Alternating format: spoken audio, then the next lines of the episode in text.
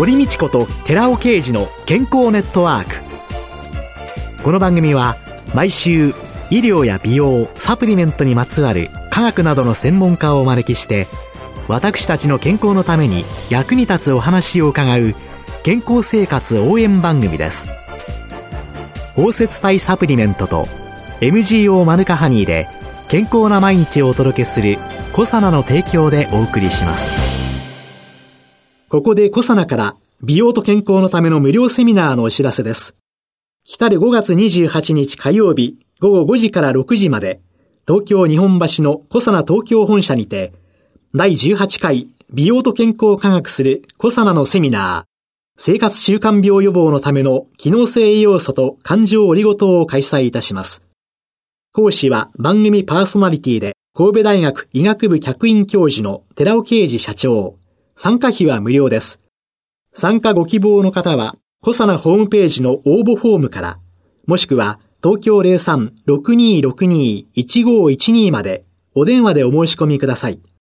コサナから美容と健康のための無料セミナーのお知らせでした。こんにちは、堀道子です。今月は、スタンフォード大学医学部精神科教授で、スタンフォード睡眠生態リズム研究所所長の西野誠二さんをゲストに迎えて、スタンフォード式睡眠で快適な夜をと題してお送りしています。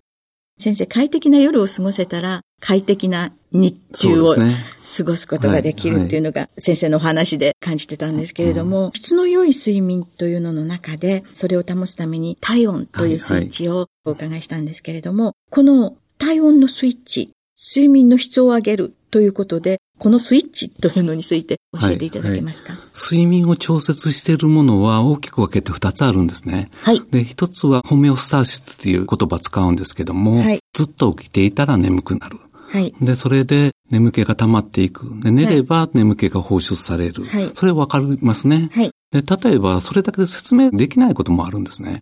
例えば、徹夜しますね。そしたら先ほどの話で起きていたらどんどんどんどん眠くなる。はい。で、明け方の3時頃、一番眠くなるんですね。はい。そのまま続いて起きていったら、恒常性ホメオスターシスだけであると、さらに眠くなっていくんだけども、そうですね。うん。日が明けて、朝の9時頃になって、眠気少し減りますね。はい。でそのことといったら体温が上がってきて、それからコルチドールっていうステロイドですね。はい。そういうものが出てくるんですね。はい。そういう眠気が蓄積されるだけじゃなくて、そういうリズムなんですね。リズムが非常に大きな影響を与える。で、そのリズムで一番強力な振動を知ったら体温なんですね。で、ここで言う体温っていうのは体の中の温度で、難しい言葉で深部体温って言うんですけど、はい。それは昼間が高くて夜が低いんですね。深部体温は昼間が高くて、はい、夜が低い。この高いとか低いっていうのはどのくらいの差があるんですか、うん、普通で、まあ人間の場合0.7度ぐらい変動しますね。それで昼間が高い時はもちろんパフォーマンスっていうか、頭がスッキリして、夜の低い時には頭なかなか働かないんですね。そういうことで時差ボケも説明できるんですけど。はい。で、それで体温が睡眠に非常に大きな影響を与える。体温の調節といった熱を作る方と熱を逃がす方なんですね。作るって言ったら体を動かす内臓、脂肪、筋肉ですね。はい、運動したらもちろん体温が上がる。下がるっていう方ですけども、それは手足なんですね。はい。なぜかで言ったら手の足に非常に毛細血管が発達してて、で、ここに体の中と同じ温度の血液が流れると、ラジエーターみたいにここから熱が逃げていくんですね。それで調節しているんですね。寝るときには手足から熱が逃げていって、体温が下がるっていうことなんですね。深部体温が。で、赤ん坊の話、寝る前結構手足、ほっぺたとか赤くて。で、大人は見ててそういうことないんだけど、やっぱり体温計で測ったら同じような変化が出てくるんですね。だから、手足から熱が逃げて、それで体温下がった時は寝つきが早いし、深い睡眠が出るんですね。そういうこと大事で、それで体温をうまく下げるようなことをすれば寝つきがいいんだけど、例えば日本人の場合ですね、入浴っていう習慣があるんですね。それをうまく使うこともできるんですね。はい。で、入浴では逆じゃないかと言われるんだけど、体温上がるじゃないか。はい。実は体温って言うと一旦上がると下がる性質があるんですね。そっか、向上性保たなきゃいけない。はい、そうです。で、例えば、実際のデータで15分間40度のお風呂に浸かると、シム体温0.5度とか0.6度ぐらい上がるんですね。0.5から0.6 0.6度ぐらい。はい。その後発汗して、体温を下げていくんですね。胸とか手足とか。それが結構時間かかるんですね。私たちのデータでも90分ぐらいかかってるんですね。40度のお風呂15分入った後、深部体温が下。がるまで。それの間は寝れないですね。ほっかほっかして。はい。それで元に戻った時、元っていうのはお風呂入ってない時と同じ温度なんですね。それにお風呂入ってない時よりも下がるんです。はい。で、それは深部体温が上がったんだから温度を下げようとして、で、温度を下げるっていうのは急に止まるわけじゃないので、はいはい少し尾を引くんですね。はい。それでお風呂に入らない時よりもよく下がるので、そのタイミングで入眠すれば寝つきも早く深い睡眠が出るんですね。それを利用するっていうのもタイミングとどれだけ熱いお風呂とか長く入るかによって違ってくるんですけど、まあ90分待てないというような人はシャワーとかぬるま湯になりますね。ただそういう時あんまり入眠効果が期待できない。体温上昇も少しだから。でも中には冷え性の方おられて、よく靴下履くとか言われるんだけど、体温の調節から考えると寝てる時は靴下を履くのは良くないんですね。そこで熱を放散させないので、そこから下がらない。ただ、あんまり冷え性がきつかったらそれはわかるんですけども、根本解決って言えば体質改善で、結構運動とかしない人が多いので、手足の血流を普段から増やすようにする。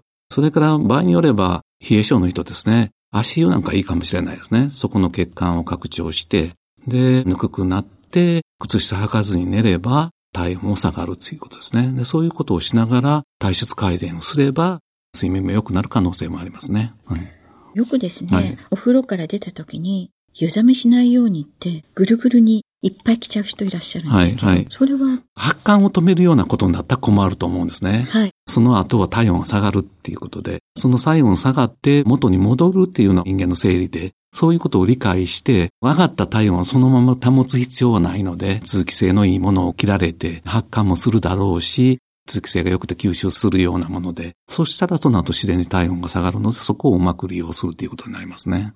よくですね、薬局で炭酸の入浴あ剤、ね酸がお風呂を出た後もポカポカして、すごくいいんだっていううんあれは面んですけど。白いんですね。私たち、スタンフォードに留学されたうちの研究室におられた方なんですけど、秋田大学の方がおられて、秋田に戻られて、温泉、お風呂の効果ですね、睡眠対策効果の研究されたんですけども、温泉っていうのはミネラルとかガスが入ってるんですね。それ、熱吸収がいいんですね。同じ条件で40度のお風呂15分入っても、温度上昇も、深部体温も上昇の度合いも大きいんですね。先ほど0.5度って言ったんですけど、0.6度とか0.7度。そしたら、ほかほかほかほかして、はい。で、温度が上昇の度合いが多ければ、下がる度合いも大きいんですね。だからよく眠れるんですね。それも分かってるんだけども、温泉一つだったら本当にそういう温泉の効果が分からないので、炭酸泉とナトリウム泉を試したんですね。ええそしたら同じようにやっぱり熱吸収が良くって、体温が上がるんですね。で、やっぱり下がって深い睡眠に出るんですね。一つ違うことがあったのは、ナトリウム泉は疲れるっていうんですね。で、私たち言葉を知らなかったから、最初は湯あたり湯あたりって言ってたんだけど、湯あたりっていうのは当時で一週間ぐらい行って初めてそういう症状出てくるので、そういうのは湯疲れっていうみたいですね。ところが炭酸泉の場合は湯疲れがないんですね。不思議なことに。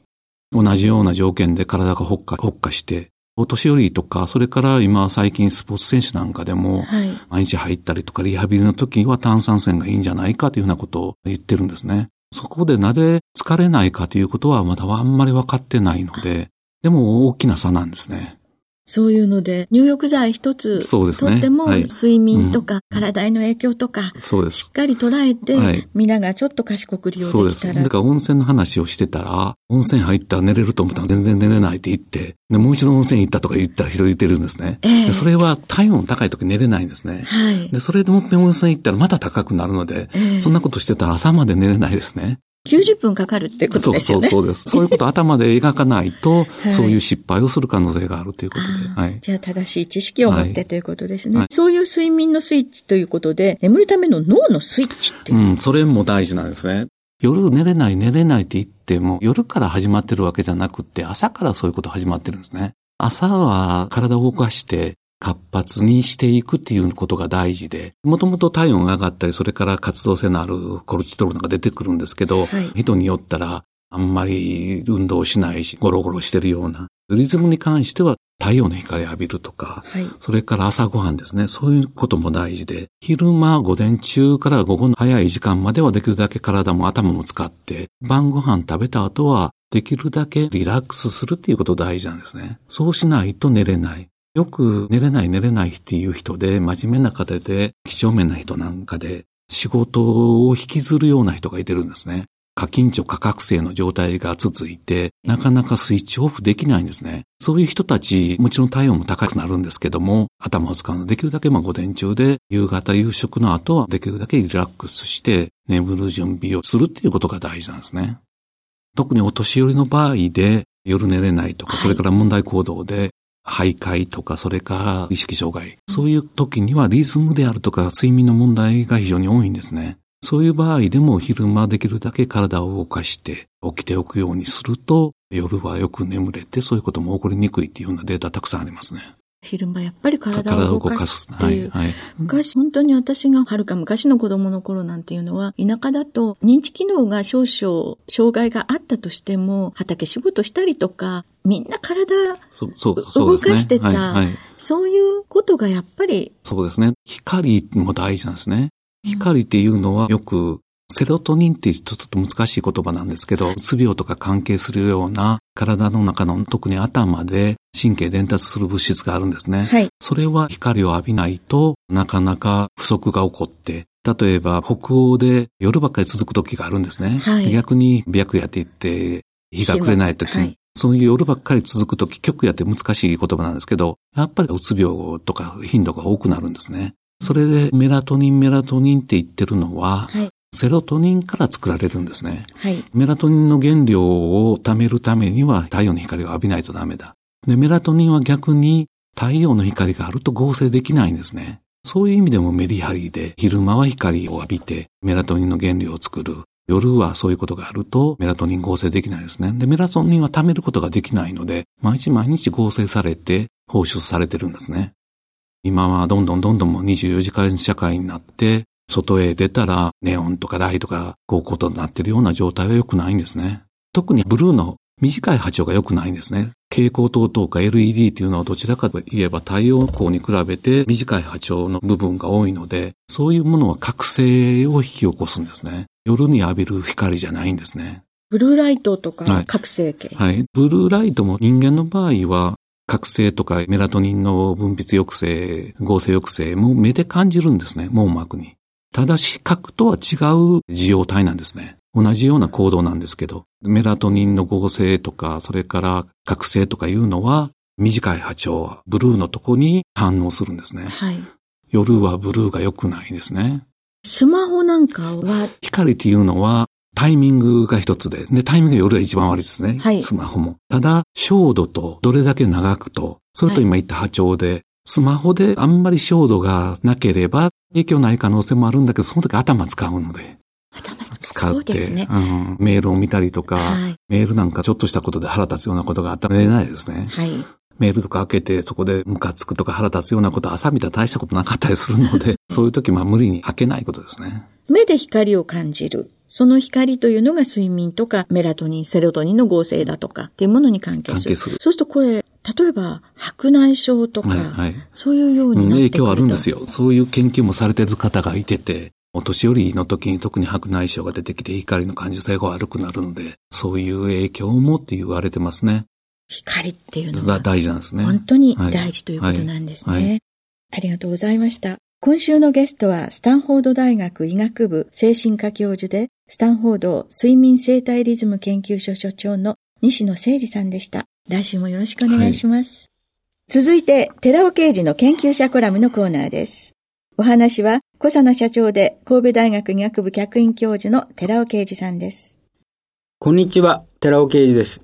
今週は、クルクミンによるアスリートのパフォーマンス向上というタイトルでお話しさせていただきます。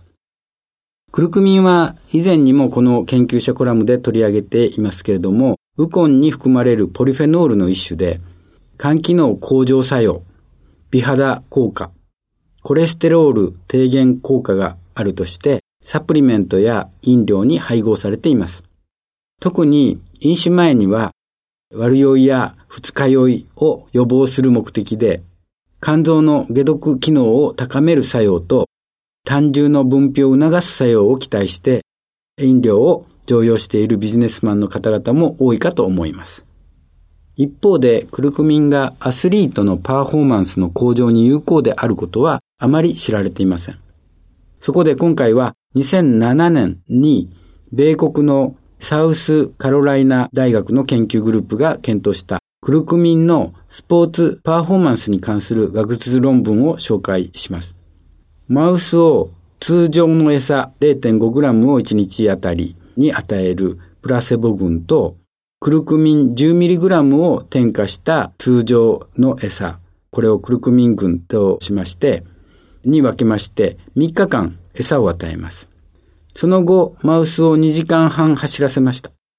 その際、それぞれの群をマイナス14度の下り坂を走らせるグループと、プラス14度の上り坂を走らせるグループに分けて走らせています。2時間半走らせた後、48時間から72時間の休息をし、再びマウスを走らせるのですが、今度は力尽きるまで走らせ、走れなくなるまでにかかった時間を調べました。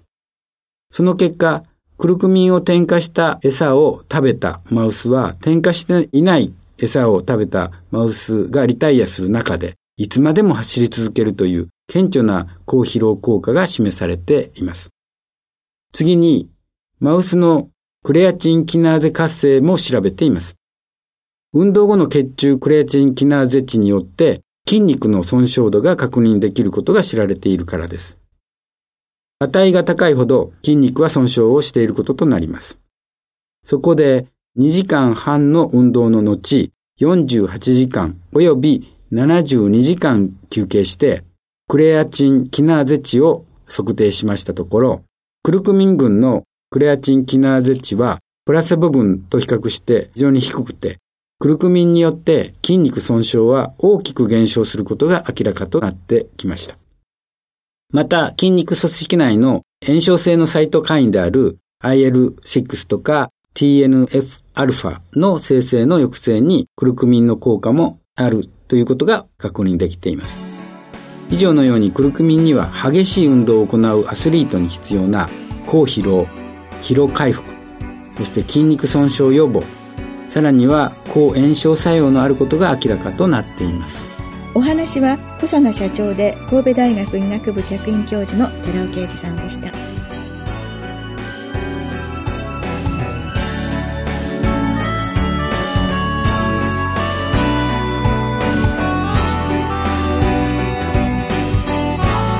ここで小佐奈から番組お聞きの皆さんにプレゼントのお知らせです。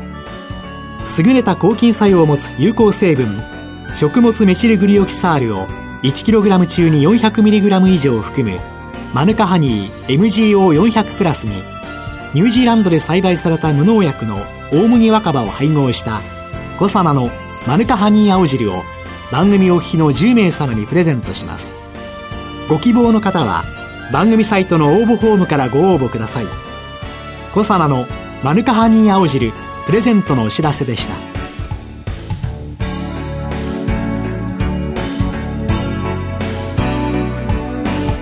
堀道子と寺尾啓二の健康ネットワーク。この番組は包摂体サプリメントと MGO マヌカハニーで健康な毎日をお届けする「コサナの提供」でお送りしました。